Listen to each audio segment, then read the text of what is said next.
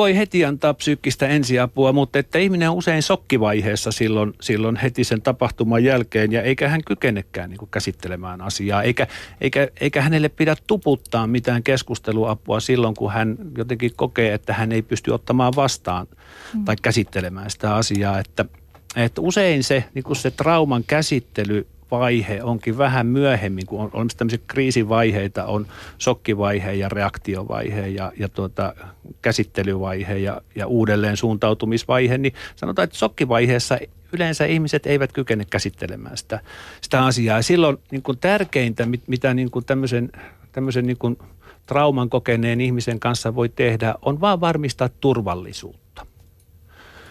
Sitten tuota, sitten siinä vaiheessa, kun, kun, kun reaktio, ihminen siirtyy reaktiovaiheeseen, niin sitten tunteet velloo laidasta laitaan. Se on semmoista tunteiden vuoristorataa ja, ja, ja tuota, silloin on hyvä, jos sillä ihmisellä on mahdollisuus päästä puhumaan niistä tunteista ja tunteiden vellomisesta.